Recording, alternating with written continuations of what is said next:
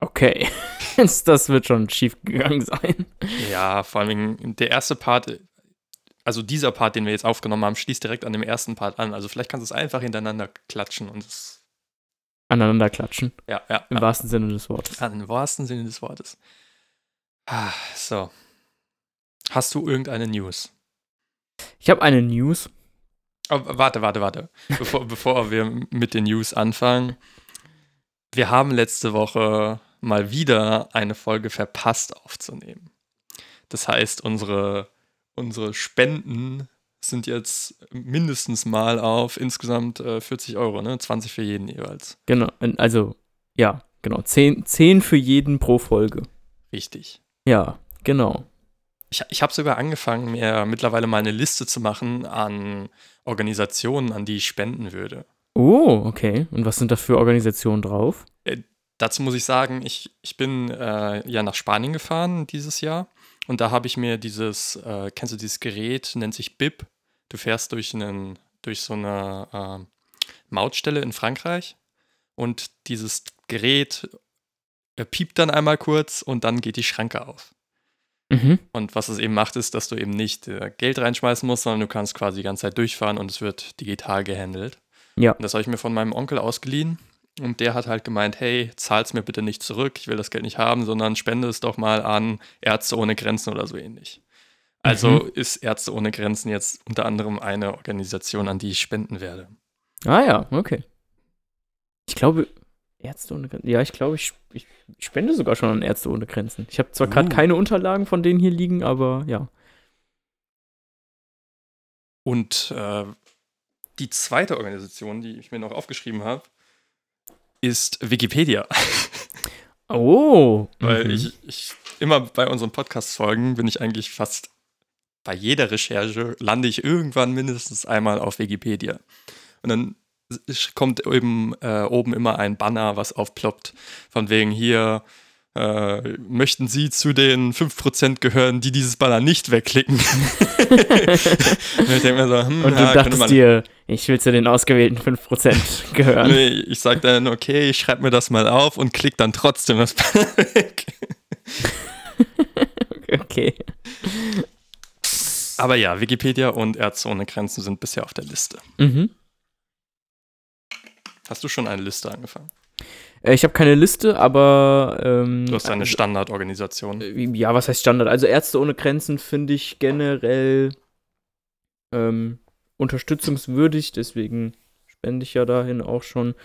Und ähm, äh, es gibt noch diese viele verschiedene ähm, so, so Kinder, Kinderdörfer, Kindereinrichtungen, Waisenhäuser in Deutschland. Das finde ich eigentlich auch immer ganz gut, weil ähm, es gibt natürlich auch die äh, Probleme weltweit in der Welt, wo ja halt Ärzte ohne Grenzen eher was halt auf anderen Kontinenten tut. Aber es gibt ja trotzdem auch äh, sehr arme Familien oder halt auch Kinder, die ja besonders schutzwürdig sind, äh, die aus Umständen kommen, die halt auch nicht so geil sind, auch hier in Deutschland. Und deswegen finde ich das auch immer irgendwie ein unterstützungswertes, äh, eine unterstützungswerte Sache. Und hast du irgendein bestimmtes System, wie du quasi dein Geld an die verteilst oder machst du einfach 50-50? Also, oder verteilst es gleichmäßig auf alle?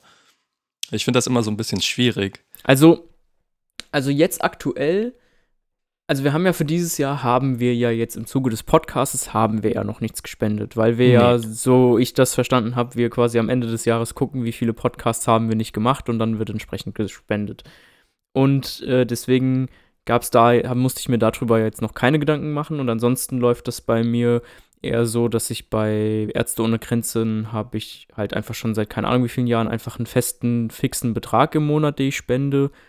Ach, im Monat. Genau. Äh, Okay. dann, dann gibt es ähm, dann gibt es eine Missionarin, glaube ich, die ich äh, finanziell unterstütze. Das ist auch ein fixer Betrag im Monat. Und dann mache ich das immer noch so, dass wenn ich irgendwie aus welchen Gründen auch immer irgendwie zu etwas mehr Geld komme, wie zum Beispiel, wenn eine besonders gute Steuererklärung fällig geworden ist oder wenn ich einen runden Geburtstag hatte und etwas mehr Geld geschenkt bekommen habe, zum Beispiel, ähm, dann ähm, überlege ich mir, dass ich, keine Ahnung, ich habe jetzt, was weiß ich, ich habe ich hab 1 Euro geschenkt bekommen und dann überlege ich mir, okay, ich würde gerne diesen 1 Euro aufteilen und zwar in, in drei verschiedene Sachen und das ist einmal, ähm, ich würde, das sind meine drei S und zwar würde ich gerne äh, shoppen, spenden und sparen und dann tue ich quasi 33 Cent, tue ich spenden, 33 Cent tue ich äh, ausgeben und 33 Cent tue ich weglegen. Also sparen. Uh, die 3S des Paris. Genau. Das gehört auf Smalltalk, Big Talk. Richtig. Boah, das ist eigentlich schon der perfekte Übergang zur finanziellen Bildung. Uh. Aber darüber sprechen wir trotzdem erst später. ja. Nice, nice, genau. nice. Also so mache ich das und dann, dann, wenn ich dann weiß, okay, ich habe jetzt hier Betrag X, den ich spenden möchte, ja, dann ist es halt eine gute Frage, wohin dann damit. Ähm, also, äh, da ich ja ein gläubiger Mensch bin, nehme ich das dann auch gerne mal ins Gebet und wenn ich da aber keine, keine Antwort oder keine Richtung erhalte, an die ich das irgendwie, wo das Geld jetzt gebraucht wird oder so, dann frage ich halt auch mal bei uns in der Gemeinde nach, weil wir haben ja ziemlich viele Leute, die ähm, im Ausland arbeiten und dementsprechend auch im Ausland Kontakten haben. Also wir haben äh, Missionare in äh, in Afrika, wir haben Missionare in Brasilien und so. Und, und die Leute, die kann man natürlich unterstützen. Man kann aber über diese Leute, die halt gerade in so etwas ärmeren Ländern arbeiten, die kann man halt auch gut fragen, hey, du bist vor Ort, kennst du irgendeine, äh, irgendein Projekt, das ich unterstützen kann finanziell, ähm, denen es gerade auch an was fehlt.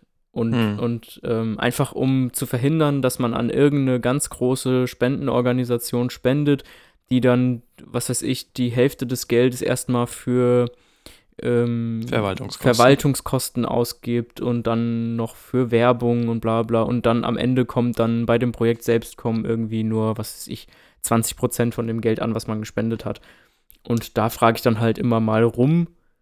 Und was ich ganz cool finde, was ähm, mir auch so ein bisschen die Angst oder meine Befürchtungen genommen hat, dass halt eben das Geld nicht da ankommt, wo es gebraucht wird, ist, dass ich oftmals gesagt bekomme, ähm, also das gilt bestimmt auch nicht für jede Organisation, aber dass ich oftmals gesagt bekomme, wenn ich frage, hey, gibt es irgendeine Organisa äh, irgendein Projekt, das jetzt gerade Geld braucht oder so, dass die dann sagen, also es gibt jetzt kein Projekt, das gerade aktuell in Geldnöten steckt oder so. Also oftmals sind wohl doch die Projekte finanziell ganz gut aufgestellt. Das gilt nicht global für alle Projekte und das gilt auch nicht für, ähm, für, für jeden. Und da gibt es bestimmt auch jede Menge Ausnahmen, aber gerade in dem äh, Bereich, zu dem ich Zugang habe, persönlichen, da wird mir zumindest immer mal wieder wieder gespiegelt, dass sie eigentlich finanziell ganz gut aufgestellt sind. Dann ist halt die Frage, was kann man dann trotzdem machen? Also ähm, ich habe jetzt zum Beispiel ähm, einen Kontakt hergestellt bekommen zu einem Waisenhaus im Tschad. Und äh, dieses Waisenhaus, da sind halt auch deutsche ähm, äh, Einsatzkräfte. Also Einsatzkräfte klingt so nach Bundeswehr, aber da sind halt ähm, deutsche Entwicklungshelfer oder so ähm, gerade da, also eine, eine Familie. Und dann wurde mir auch von ähm, meinem, meinem Kontakt, nenne ich es jetzt mal, im Chat, wurde mir auch gesagt, also du brauchst jetzt diese Familie explizit nicht unterstützen, weil die ähm, sind A, finanziell so weit aufgestellt, dass die ihr Projekt fertig machen können. Äh, du kannst aber generell an das Waisenhaus spenden. Und das ist dann wieder so, ja, okay, gut, da ist das Geld dann auch wieder direkt vor Ort. Und ähm, ja. Tschad liegt, ist, ach, ist eine eigene Republik, ja, ich sehe Genau, Tschad ist ein Land äh, in, in dem, relativ in der Mitte von Afrika, glaube genau, ich. Genau, ja. äh, südwestlich von Libyen, also grenzt an Libyen an. Ja. Und da gibt es halt eben ein Waisenhaus irgendwo im Nirgendwo.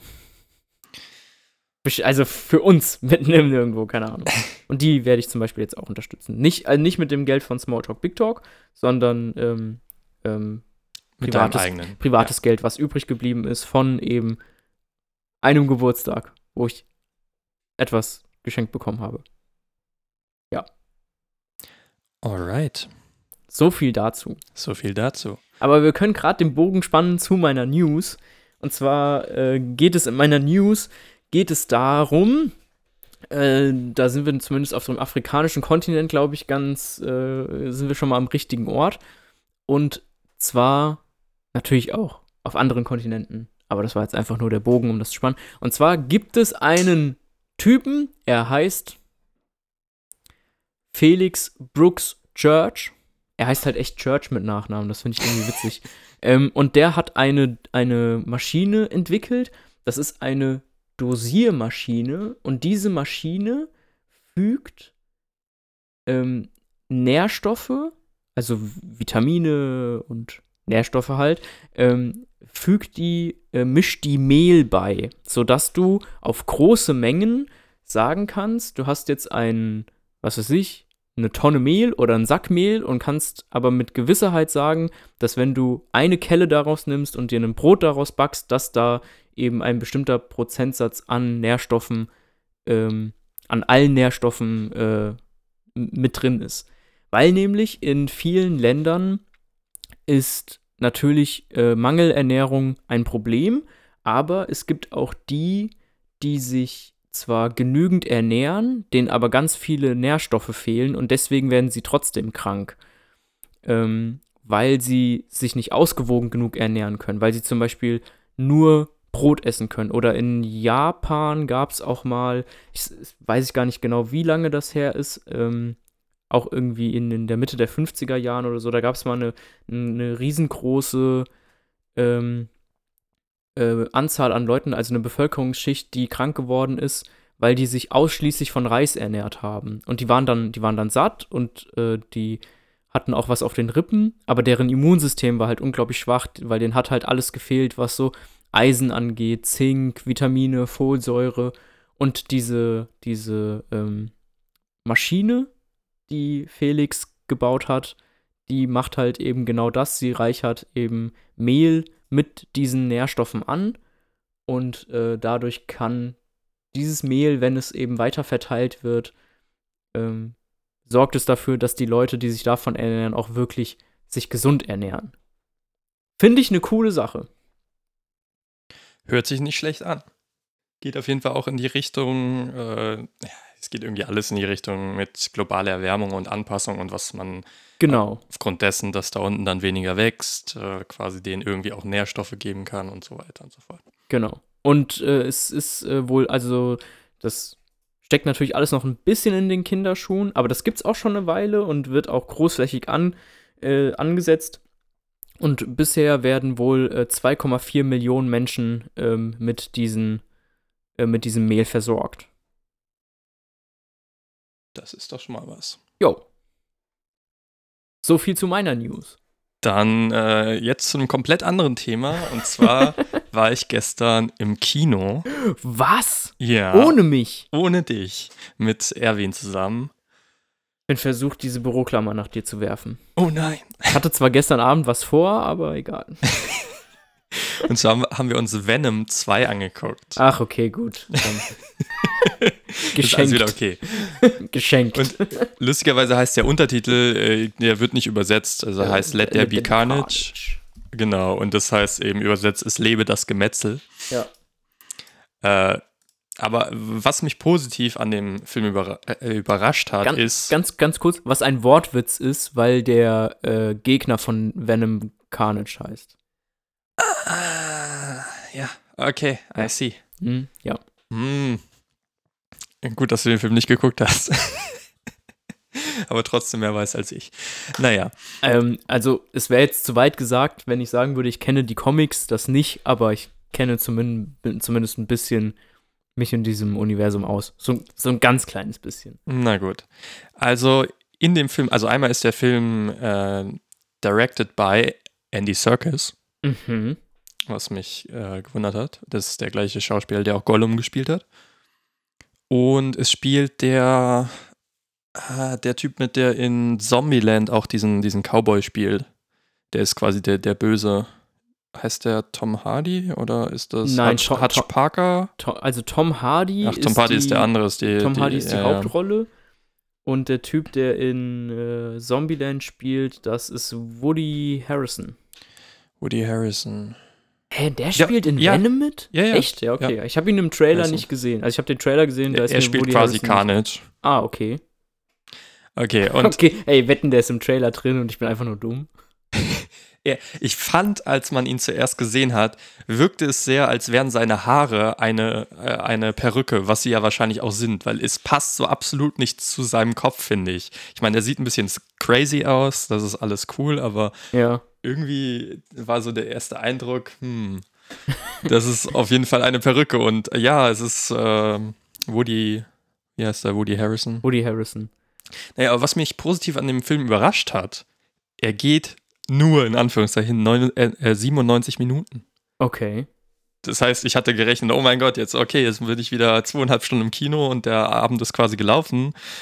Aber nein, es war dann relativ in Anführungszeichen schnell fertig, was ja im Gegensatz zu den anderen äh, neueren Filmen im Kino in den letzten Jahren ähm, ja mal was anderes ist. Es ist er- erfrischend kurzweilig. Auto, also Genau, auto, und es- automatisch dadurch, dass er nicht so lang ist. Genau, und deswegen war auch, also ich kann mich an keine Szene erinnern, wo ich mir jetzt gedacht habe, na, das hätten sie eigentlich rausnehmen können, weil es ist einfach genügend passiert in der Zeit, in der man den Film angeguckt hat und es wurde nicht wirklich langweilig und dann war er auch schon vorbei und ja, also von meiner Bewertungsskala von, von 1 bis 10 würde ich jetzt sagen, es ist eine 8. Also wenn man, Okay. wenn man darauf Bock hat, vielleicht eine 7, 7 oder 8. Mhm. Ist halt das klassische, so ein bisschen comichafte, also nicht Com Comic im Sinne von Comic von Marvel, sondern komisch, also ah, ach so. komikhafte, Humor, so rum, ja. ja. Komikhafte. Ja, dafür steht ja Venom auch. genau. Ja. Also nichts wirklich, also gemetzelt gibt es da im klassischen Sinne, glaube ich, nicht. Aber ja, Also, also ist eig eigentlich kein Carnage. nee, eigentlich kein Carnage. Okay. Ich habe den Trailer gerade noch mal laufen gehabt äh, und es ist natürlich Woody Harrison, aber äh, ich habe ich hab wohl offenbar den Trailer gar nicht gesehen, sondern nur ein Teaser. Ah, okay. Ja. Ja, das war eigentlich auch schon meine News. Okay. Also, Echt eine News nicht sie siebeneinhalb von zehn, also.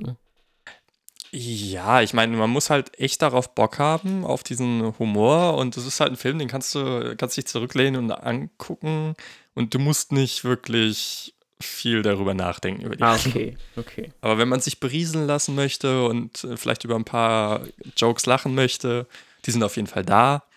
Manchmal ein bisschen überspitzt, Also, aber, aber ja. ist ganz unterhaltsam. okay, also es ist ein unterhaltsamer und kurzweiliger Film, aber jetzt kein Film, wo man sagt so, boah, das ist der beste Film, den ich seit Ahnung. Nee, auf keinen Fall. Und, da, und das will er auch nicht sein und deswegen kannst du ihn quasi auch besser bewerten.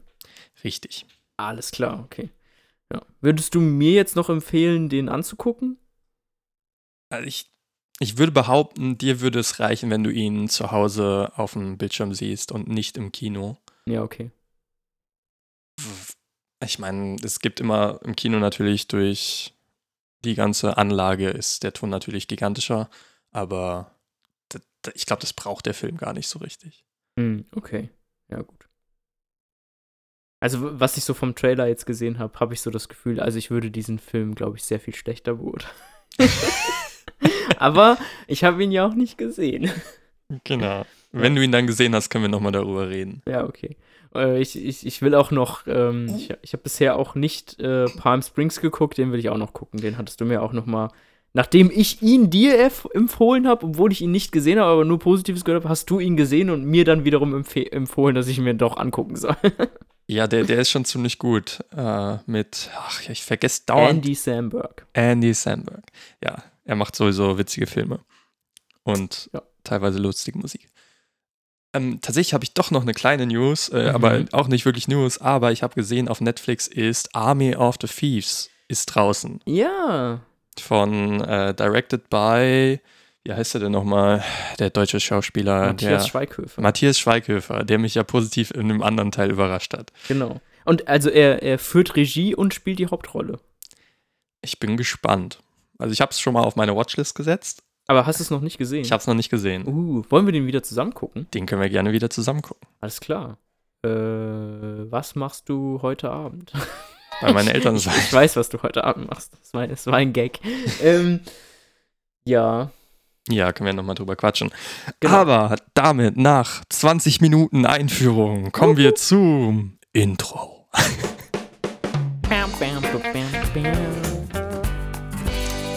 Willkommen zu Smalltalk Big Talk an einem Sonntag. Nein, für euch ist ein Montag, für uns ist ein Sonntag. Also, Und- ich bin Paris Und ich bin Krishan. und wir reden über kleine und große Themen, alles, was uns interessiert. Und ihr könnt uns hören auf Spotify, Anchor. Es hören uns eh alle auf Spotify. Die meisten. Und überall da, wo ihr eben eure Podcasts hört. Genau. Wir, wir kennen die Statistiken. Wir werden auf Spotify gehört. so. Also, ihr könnt uns hören auf Spotify. Ihr könnt uns aber auch ähm, folgen auf Instagram. Äh, und zwar heißen wir da Small and Big Talk. Und ihr könnt uns seit neuestem auf Spotify, allerdings nur wenn ihr mit dem Handy Spotify seid äh, und auf eine der eigentlich die letzte Episode geht und wahrscheinlich auch diese Episode, da kann man, können wir euch Fragen stellen und ihr könnt uns äh, darauf antworten. Ach, wir können den Zuhörern Fragen stellen. Ja, klar. Ach so. Ja, ach so, dann machen wir jetzt einfach in, in jede. Ja, und wie, also, und wie stellt man die Frage ein?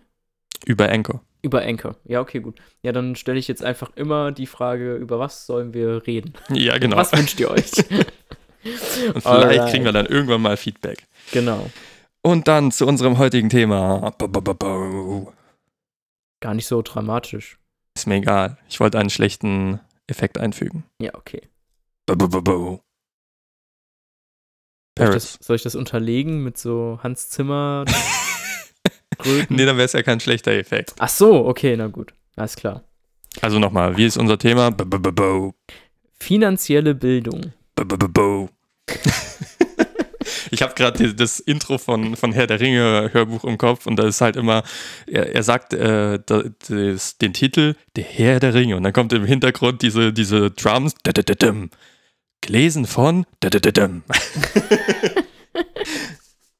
Okay. Ist das, aber äh, ist das so overused, dass es lustig ist? Oder ist das einfach nur, es passiert zweimal und dann ist Nee, es gut? passiert halt immer quasi bei, bei den Intros. Ja, okay. Ja, Und- aber jetzt nicht andauernd und Nee, fünfmal nee, hintereinander. Ja, gut, okay. Weil ich kenne die Herr der Ringe äh, Hörbücher kenne ich gar nicht. Ich kann dir ja mal Zugang zu meinem Audible-Account geben. Uh.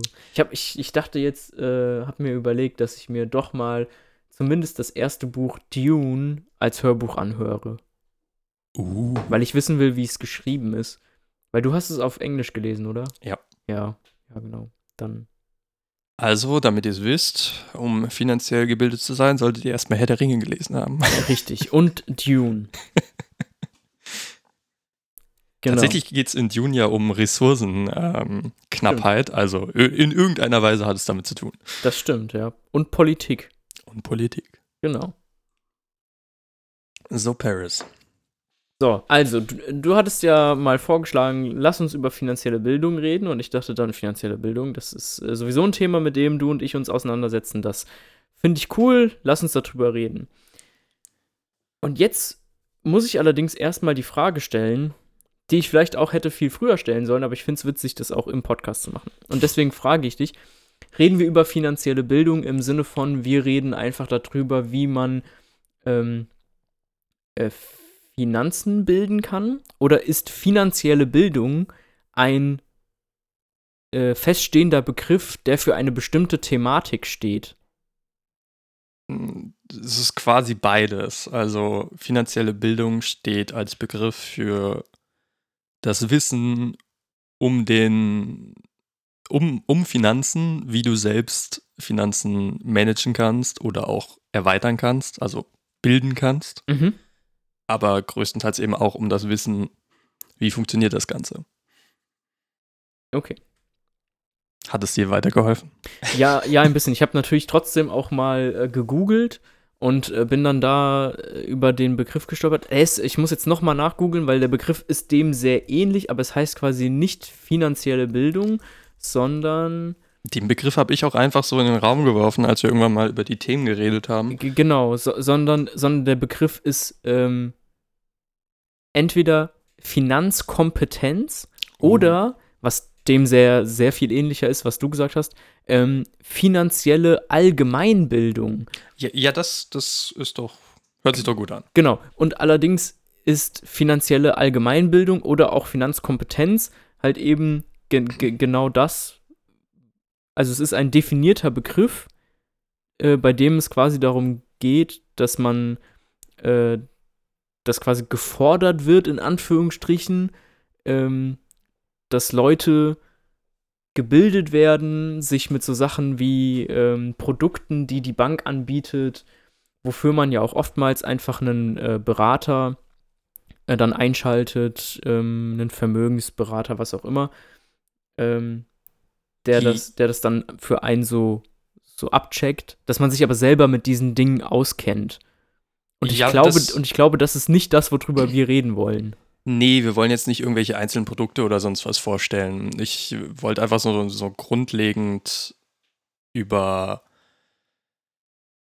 Über, fin Auch- über finanzielle Bildung reden, aber nicht. aber nicht im Hinblick auf, welche Produkte gibt es. Also vielleicht erwähne ich mal Produktklassen, sowas wie ETF zum Beispiel oder Aktien. Aber ich möchte hier nicht irgendwelche Produktberatungen machen. Dürfen wir ja, glaube ich, auch gar nicht. Wir sind im Internet, wir dürfen eigentlich alles.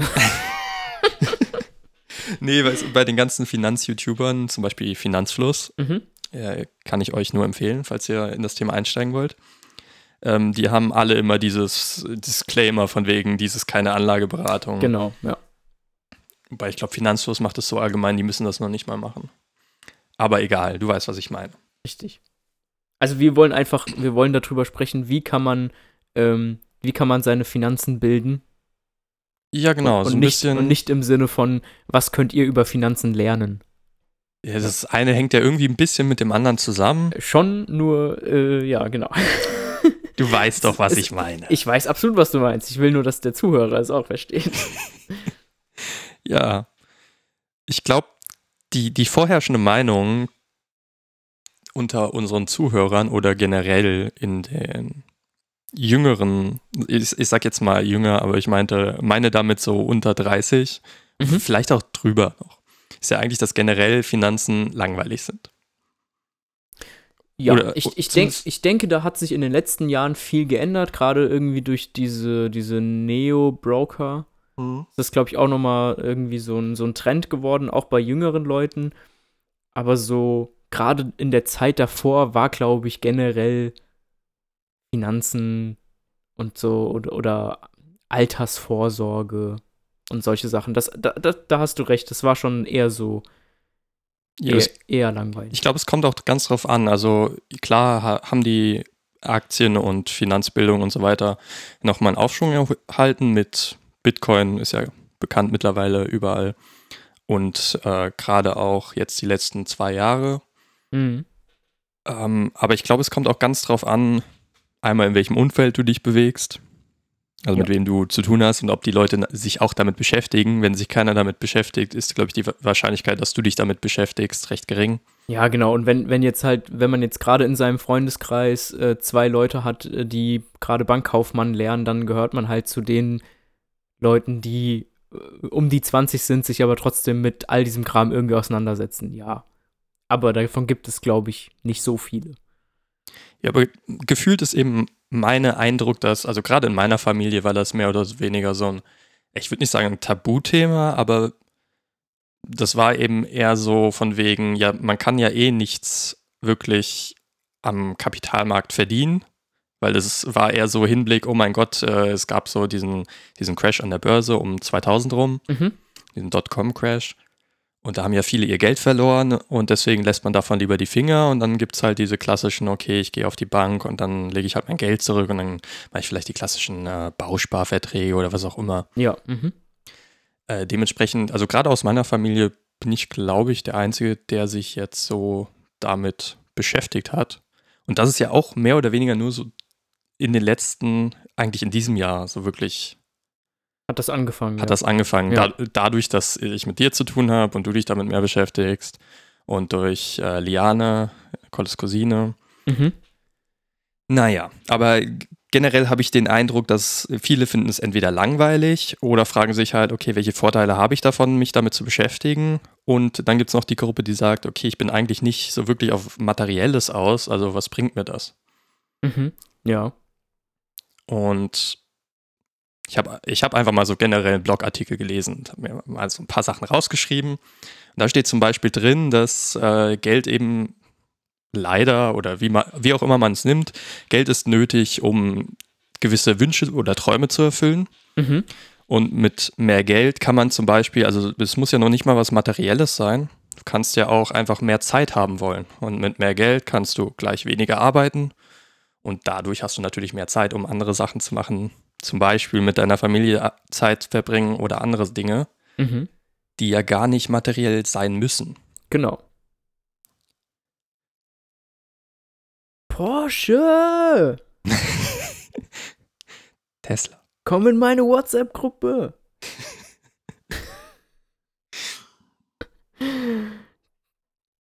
Und warum man sich jetzt damit beschäftigen sollte, ist eben durch finanzielle Bildung lernt man erstmal die ganzen Möglichkeiten kennen, wie man, wie man im Prinzip seine finanziellen Möglichkeiten erweitern kann, beziehungsweise richtig anlegen, also Geld richtig anlegen. Und wenn das dann äh, mal läuft und man etwas mehr Geld auf der Seite hat, dann ist man, jeder kennt es wahrscheinlich, der, der irgendwann mal Angst hatte, am Ende des Monats kein Geld mehr zu haben, dann ist das Leben schon etwas entspannter. Das stimmt, ja.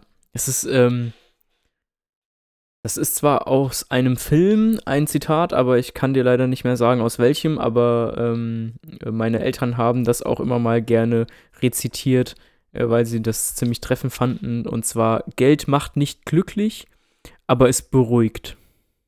Ja, genau das.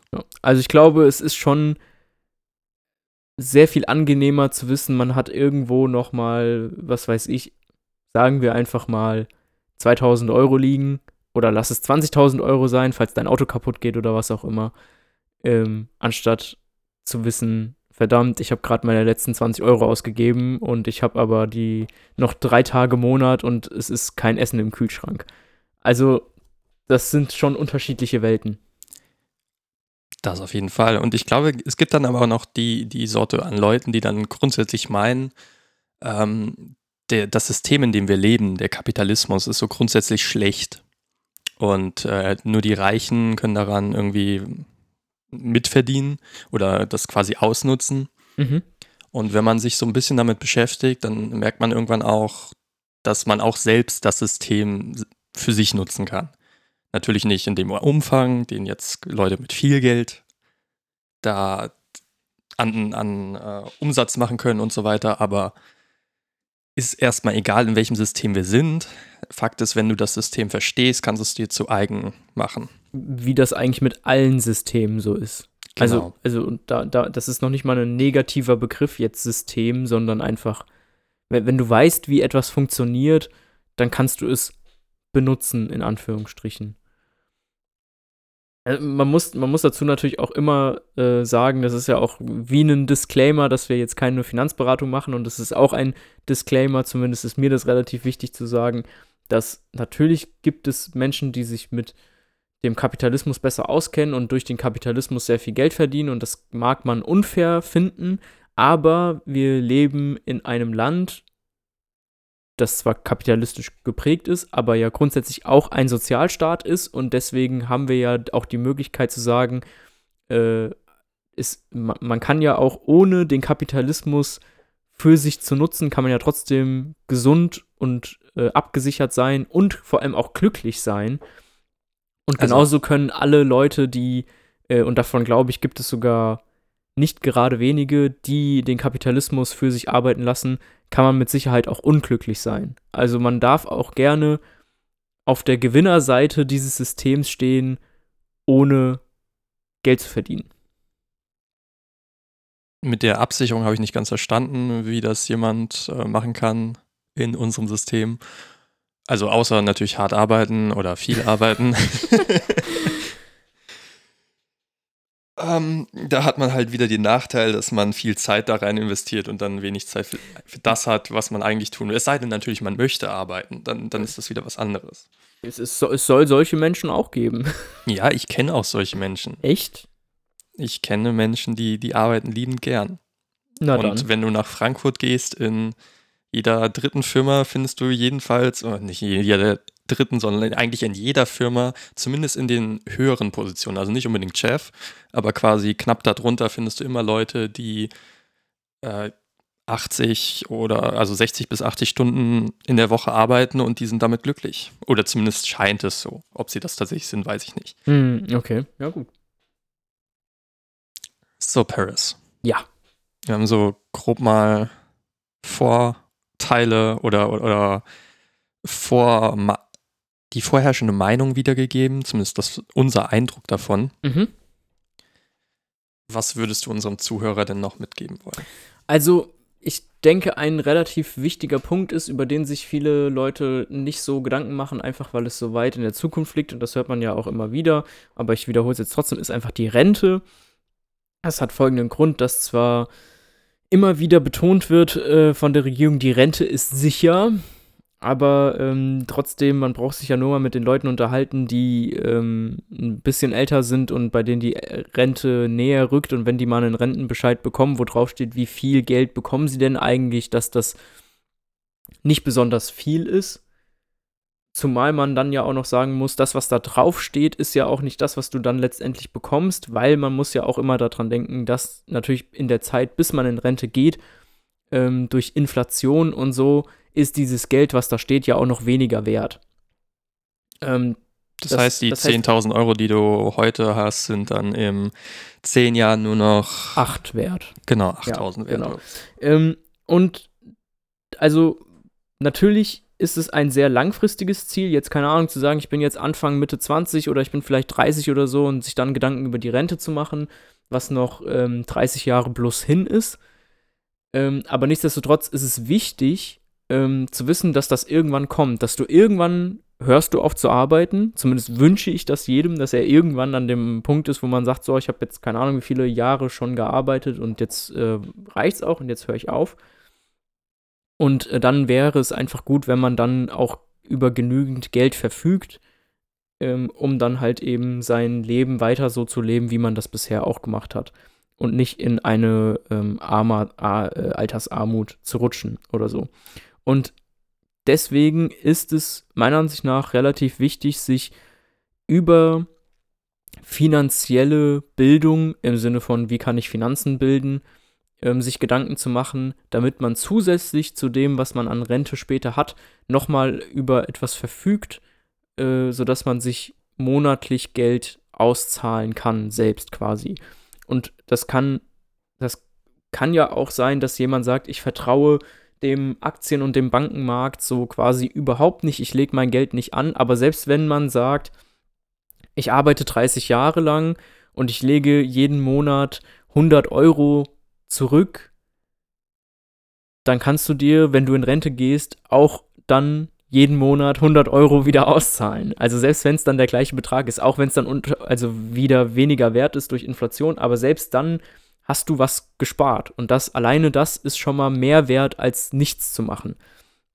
Und dann fängt es halt einfach an, mit diesen ganz simplen und einfachen Dingen zu sagen, hey, okay, ich will jeden Monat einen bestimmten Betrag sparen und will den möglichst mal mindestens von der Inflation absichern, wenn nicht sogar vielleicht den ein oder anderen Prozent dann im Jahr mehr haben. Was kann ich denn da machen? Und äh, da fangen ja die Sachen auch schon sehr einfach an, dass es in den letzten Jahren zumindest sehr viel einfacher geworden ist, sich ein, ähm, so einen einfachen Sparplan, einen ETF-Sparplan oder so einen Fondssparplan einzurichten. Das ist sehr, sehr einfach geworden.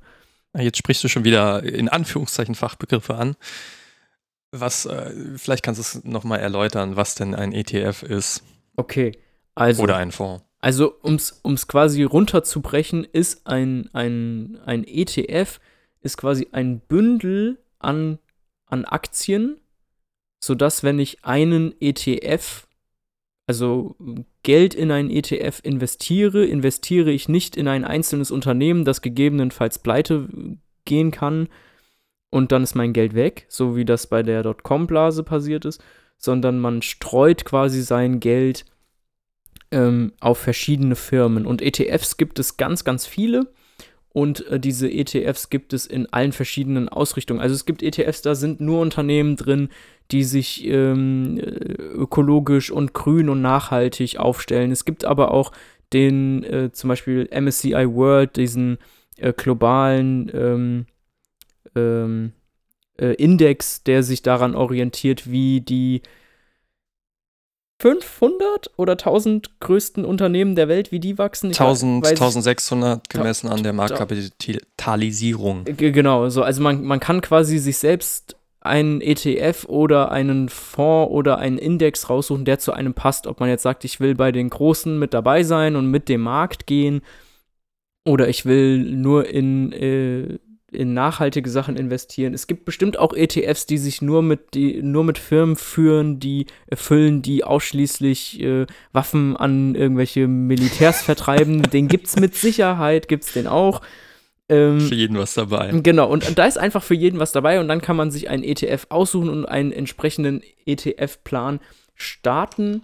Das ja, kann man ganz klassisch Oh, okay. Du unterbrichst? Ja, ich unterbreche. Ja. Und zwar, klar kann man sich so ein ETF an, äh, auswählen, aber wenn du jetzt, äh, ich sage jetzt mal den Laien, also jemand, der sich noch nie vorher damit beschäftigt hast, sagst, wähl dir doch mal ein ETF aus. Dann weiß er einmal nicht, äh, nach welchen Kriterien muss ich den auswählen, äh, wie funktioniert das Ganze und überhaupt. Und ich glaube, standardmäßig ist immer gut gesagt, jetzt auch nach bezogen auf Gerd Kommer, einer der, der führenden ich sag jetzt mal, ETF-Evangelisten in Deutschland. Mhm.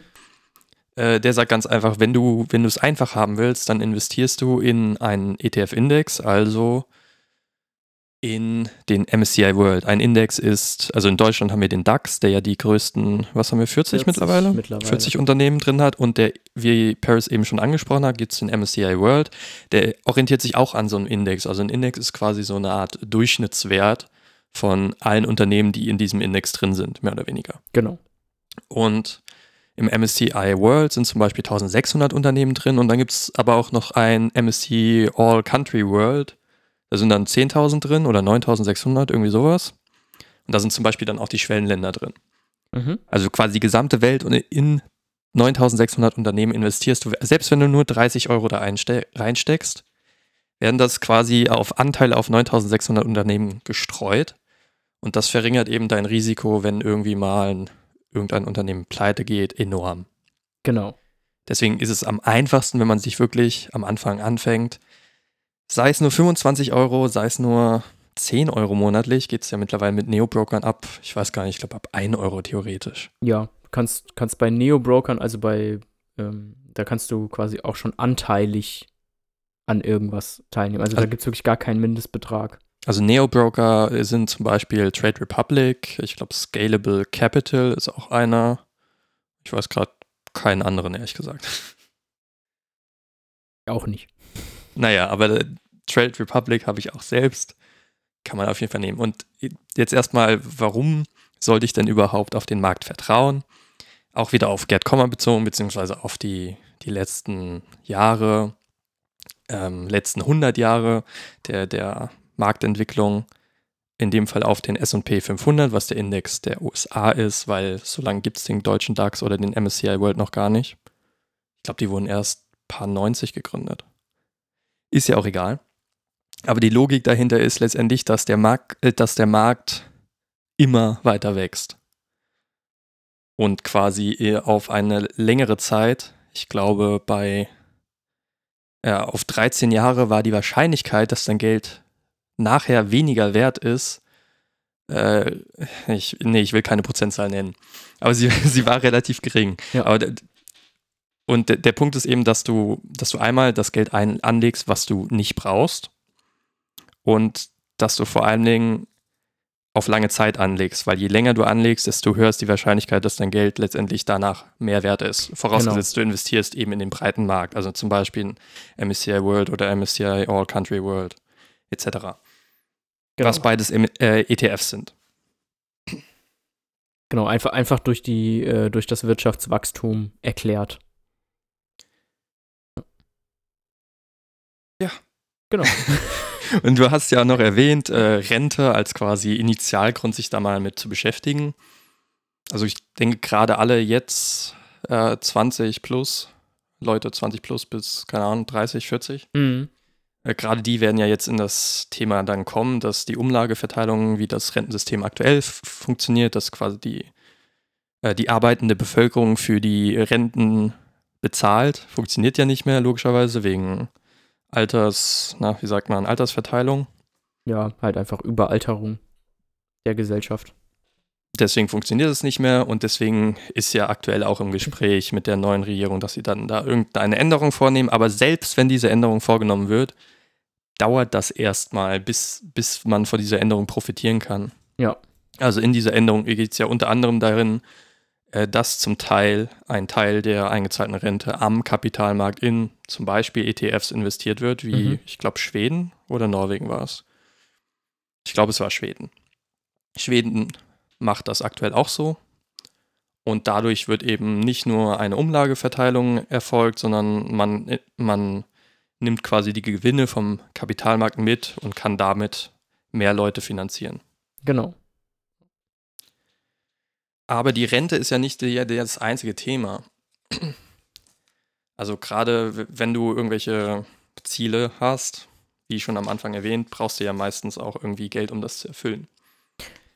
Das stimmt, ja. Es ist halt, also das Ding ist halt, dass ich deswegen gern die Rente wähle, weil, wie du ja schon gesagt hast, Die betrifft alle.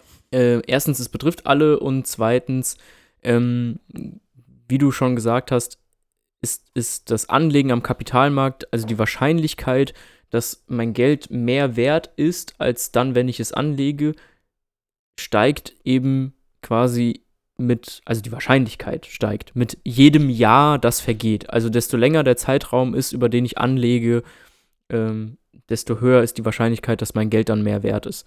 Und deswegen finde ich, ist die Rente ein gutes Beispiel, weil das eben ein Zeitpunkt ist, der auf jeden Fall noch weiter in der Zukunft liegt. Weil wenn du jetzt sagst, boah, ich würde gerne in fünf Jahren würde ich gerne Weltreise machen, Ja, das ist natürlich zu kurz gedacht. Genau, dann, dann ist es eigentlich keine Idee zu sagen, okay, ich, ich lege jetzt äh, für die Weltreise brauche ich x Euro und ich lege jetzt jeden Monat, äh, lege ich einen bestimmten Betrag zurück und investiere den in ETFs, in den MSCI World, in was auch immer. Ähm, wenn aber gerade in fünf Jahren ähm, wir uns in äh, einer, äh, jetzt fehlt mir leider ein, ein Wort, äh, das Gegenteil von Boom ist Rezession?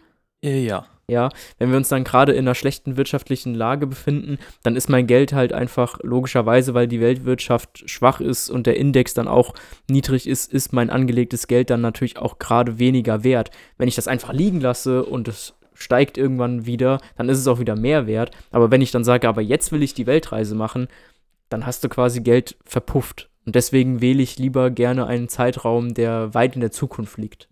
Und für alle Zuhörer, die sich jetzt kurz vor der Rente befinden, Sorry. sorry. It's too late. Tut mir leid, Bob.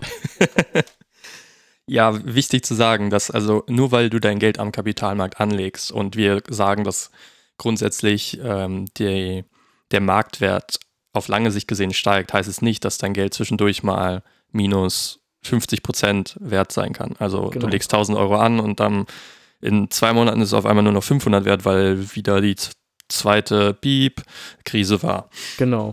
Da, da, da muss man halt einfach sagen, ähm, also das sind ja, wenn, wenn man bei ETFs oder in so einen Index investiert, wenn man so einen Langzeit-Fahrplan macht, dann sollte man sich am besten mit den Kursen gar nicht so beschäftigen, sondern erst dann mit dem beschäftigen, wenn es so langsam darum geht, dass du tatsächlich wieder Geld da rausziehen möchtest, weil nämlich ähm, man, solange man das Geld an diesem Markt liegen lässt, hat man noch keinen Verlust gemacht. Wenn man aber allerdings, äh, wenn einen dann die Panik ergreift und sagt, oh, meine, wie du jetzt gerade gesagt hast, meine 6000 Euro sind nur noch 500 wert, ich verkaufe jetzt alle meine Anteile, ähm, damit ich wenigstens diese 500 Euro noch haben, haben kann, dann hat man tatsächlich 5500 Euro verloren. Und wenn es dann so läuft wie jetzt gerade 2020 und der Markt, der Kapitalmarkt sich relativ schnell wieder erholt, dann ist das Geld auch tatsächlich verloren.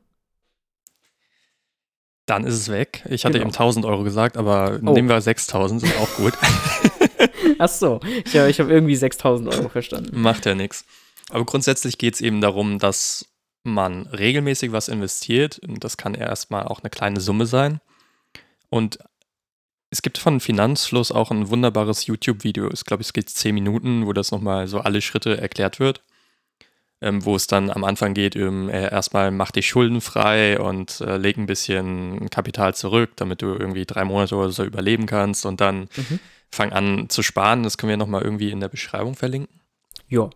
Für alle, die es interessiert. Aber grundsätzlich gibt es da unter anderem auch den Tipp, am Anfang des Monats legst du einfach einen festgelegten Betrag zurück. Das hat den Sinn, dass du gegen Ende des Monats, wenn du noch Geld übrig hast, meistens einfach sagst, okay, jetzt kann ich mir noch das oder das kaufen. Wenn du es aber am Anfang zurücklegst, ist es halt einfach nicht mehr da. Das heißt, du planst schon ganz anders. Genau. Und jetzt habe ich noch vergessen, was ich noch sagen wollte, aber irgendwas wollte ich noch sagen. Bezüglich? Bezüglich. Hm, hm, hm. Ba, ba, ba, zirp, zirp. Gibt es denn Leute in deinem Umfeld, denen du empfehlen würdest, sich mit finanzieller Bildung auseinanderzusetzen, die das bisher noch nicht gemacht haben? Also ich habe mich letztens mal mit Jetzt meinem solltest du keine Namen nennen, aber meinen Brüdern ah, okay, gut. Ja. darüber unterhalten, also jedenfalls mit einem davon. Mhm. Und beim anderen hatte ich es auch angesprochen.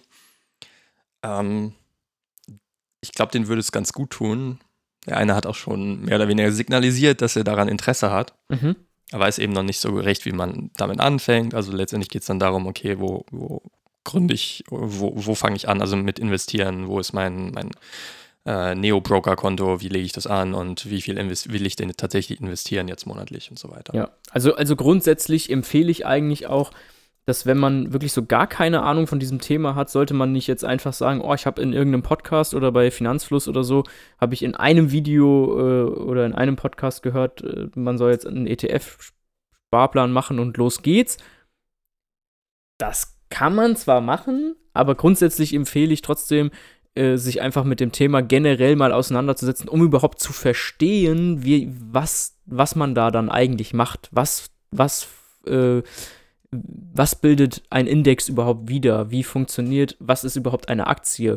Wie funktioniert der Kapitalmarkt überhaupt? Und das ist vielleicht am Anfang ein bisschen trocken und auch ein bisschen schwer, weil da auch schnell mit irgendwelchen Wörtern um sich geworfen wird, die man vielleicht nicht versteht. Aber gerade, äh, wie du schon öfter jetzt genannt hast, Finanzfluss auf YouTube, die erklären das echt super. Da muss man einfach mal nach den Videos suchen, die alles so ein bisschen basic erklären. Machen sie auch regelmäßig neue davon. Genau, und dann hat man einfach mal ein, Grundverständnis davon, was, was da eigentlich passiert. Und dann kann man, wenn man das verstanden hat, dann kann man auch selbst die Entscheidung treffen, okay, möchte ich mein Geld so überhaupt anlegen? Das einfach blind machen würde ich auf keinen Fall. Nichtsdestotrotz, die, also die meisten Leute, mit denen ich mich so unterhalten habe über das Thema ähm, Geld anlegen und Geld investieren und so, die kennen sich grundsätzlich dann mit äh, dem Finanzmarkt schon mal so grundsätzlich aus und wissen, was Aktien sind und so. Die interessiert dann auch eher nochmal so ein bisschen meine Meinung, wie kann man denn Geld clever investieren und den meisten rate ich auch einfach, hey, keep it simple und investieren in ETF, einfach um äh, möglichst das Risiko zu streuen und risikoarm zu sein über einen längeren Zeitraum. Und man kann natürlich über all diese ganzen anderen kurzfristigen und eher spekulativen Sachen kann man auch noch reden. Wie beispielsweise aber, Aktien. Genau. Oder so. Ähm, aber grundsätzlich äh, rate ich dann den Leuten auch einfach eher zu, zu einem Index, zu ETFs, zu einem Sparplan. Ja. Aber wie gesagt, die kennen sich halt auch zumindest mit der Materie so weit aus, dass ich denen da wenn ich irgendwelche Begriffe sage, dass die dann nicht wie der Ochs vorm Berg stehen, sondern dass die einfach auch wissen, was gemeint ist. Und ich glaube, das ist schon mal die Basis, auf die man aufbauen sollte, wenn man Geld zurücklegen will, sollte man in irgendeiner Art und Weise verstehen, was da eigentlich passiert. Ja, ich kann ja gerade noch mal kurz darauf eingehen, wie ich eigentlich an das Thema rangegangen bin oder mhm. dazu gekommen bin. Gerne. Aber kurz vorab noch mal ist mir noch wichtig zu sagen, also wir sagen nicht, dass ihr davon jetzt irgendwie reich werdet äh, und äh, keine Ahnung, wie viel Prozent, 100 Prozent damit verdient. Porsche! Es ist, also es geht nicht darum, dass, dass man irgendwie gierig wird und das Dollarzeichen in die, in die Augen bekommt. Das Dollarzeichen in die Augen. Außerdem sind wir in der Eurozone, also könnt ihr Dollars in den Augen haben, so viel ihr wollt, dann müsst ihr auch noch Wechselkurse zahlen, so ach, alles doof. ähm, aber es geht grundsätzlich erstmal darum, dass ihr einfach etwas investiert und zwar in, in etwas investiert, was weniger als äh, der na, das Sparkonto an Zinsen bekommt, wo wir aktuell, ich glaube, bei 0,1 oder 0,01 Prozent, je nachdem wo. Vielleicht kriegt man noch an der einen oder anderen Bank 1% Zinsen, aber es liegt halt immer noch unter der Inflation. Also ähm, verliert er letztendlich mit dem Geld, was ihr auf die Bank legt, jedes Jahr an Wert. Also das Geld verliert an Wert, so rum. Ja. Und ich glaube, durchschnittlich kann ich, ich kann noch eine Zahl im Raum werfen, damit man vielleicht eine Ahnung hat, wie viel man jetzt beim Anlegen von MSCI World zum Bleistift oder MSCI All Country World erwarten kann. Laut Gerd Kommer war das in den letzten Jahren so irgendwie äh, 6 bis 7 Prozent oder 6 bis 8 Prozent abzüglich Steuern. Ja. Ja, weißt du, du, du hast ich so, guck nur, was du da hinten machst. ja, ich habe ich hab nach diesem Porsche-Video gesucht, aber, aber nichtsdestotrotz hast du so eine Pause gemacht, wie als erwartest du jetzt irgendwie eine. eine, eine Rückmeldung. Ich Ja. wollte ja noch erzählen, wie ich an das Thema rangekommen Ge bin. genau. Und zwar hast du mich ja mehr oder weniger darüber angesprochen und ich habe mich dann ja mit dir öfters mal darüber unterhalten, was du da so machst, von dem ich ehrlich gesagt immer noch so, so, so eine vage Vorstellung habe. Äh, mit Optionsscheinhandel und so weiter. Falls du das noch machst. Ja, mache ich. Okay. Und habe mich dann aber, nee, ich glaube, Nicole hat dann irgendwann mal gesagt, hey, lass uns doch einfach eine Aktie kaufen. also genauso, wie man es eigentlich nicht macht. Ja. Und dann haben wir halt eine Aktie gekauft oder auch mehrere Aktien. Ähm, und dann haben wir quasi, Learning by doing. genau, tatsächlich ist das auch eine Möglichkeit. Also bei den Aktien ist manchmal gut gegangen, manchmal eben schlecht gegangen. Also in Summa Summarium hat sich das quasi ausgeglichen. Ja, also Aber- man, man kann natürlich Learning by Doing machen, das sollte man dann allerdings auch mit Geld machen, das, wo man sagt, okay, wenn das jetzt weg ist, ist es nicht so schlimm. Also man sollte jetzt nicht unbedingt sagen, hey, ich habe 1000 Euro auf dem Konto, ich äh, investiere jetzt mal 999 davon in Aktien, weil ich das gerne lernen möchte, sondern Genau. Also man muss dann einen, einen relativen Betrag nehmen, der, der vielleicht nicht ganz so schlimm ist, wenn man ihn verliert. Ja. Aber was man dadurch gewinnt, also wenn man einfach mal anfängt und sich nicht nur theoretisch damit beschäftigt, ist einfach auch ein Gefühl, wie kann sich denn so eine Aktie oder generell der Markt, wie verhält er sich so und wie fühlt man sich selbst, wenn man sieht, oh mein Gott, äh, die Aktie ist auf einmal, keine Ahnung, 10% im Minus. Ja. Jetzt sind meine 100 Euro nur noch 90 Euro wert. genau. Genau, und dann habe ich mich angefangen über Gerd Kommer, mit, über irgendein Video bin ich auf Gerd Kommer gekommen und dann habe ich sein Buch gelesen über äh, souverän investieren, äh, ETF und irgendwie sowas. Können wir Mhm. auch mal verlinken. Und dann bin ich letztendlich auf die ETF-Schiene gekommen, von wegen, hey, das ist eigentlich das Simpelste, wie du Sachen investieren kannst und dein Geld irgendwie anlegen kannst, was besser ist als die Produkte an der Bank. Und, ach ja, und er erwähnt da auch noch, dass wenn man sich Berater sucht, weil du das ja am Anfang auch angesprochen hast, Mhm. dann sollten die unabhängig sein. Also sie sollten am besten nicht von irgendeinem Unternehmen sein und weil diese Berater dann meist irgendwelche Produkte dieses Unternehmens unbedingt an den Mann bringen wollen. Genau. Oder auch, auch von einer Bank ist auch immer Genau. sehr einschneidig, weil die ausschließlich Produkte von dieser Bank vertreiben. Ja, Ja, die, das Problem ist bei den klassischen äh, Brokern, sage ich mal, oder wenn du zu der Bank gehst und da irgendwie, selbst wenn du nur Aktien kaufen möchtest oder sonst was, die haben eben das, den Interessenskonflikt insofern, dass sie jedes Mal Provisionen bekommen, wenn du bei denen was kaufst. Und deswegen wollen sie, dass du möglichst viel verkaufst, also kaufst oder ka verkaufst, kriegen die Provision. Deswegen wollen sie, dass du möglichst viel handelst. mhm. Aber es gibt ja diesen Spruch, der, glaube ich, auch tausendmal bei Finanzfluss gebracht wird oder Finanztipp. Ist auch ein YouTube-Channel. äh, hin und her macht Taschen leer. Also Ja. je, je mehr du handelst, desto mehr Gebühren zahlst und deswegen fressen deine Gebühren einfach deine Gewinne auf. genau. Deswegen sind Banken und befangene Berater eben keine gute Anlaufstelle.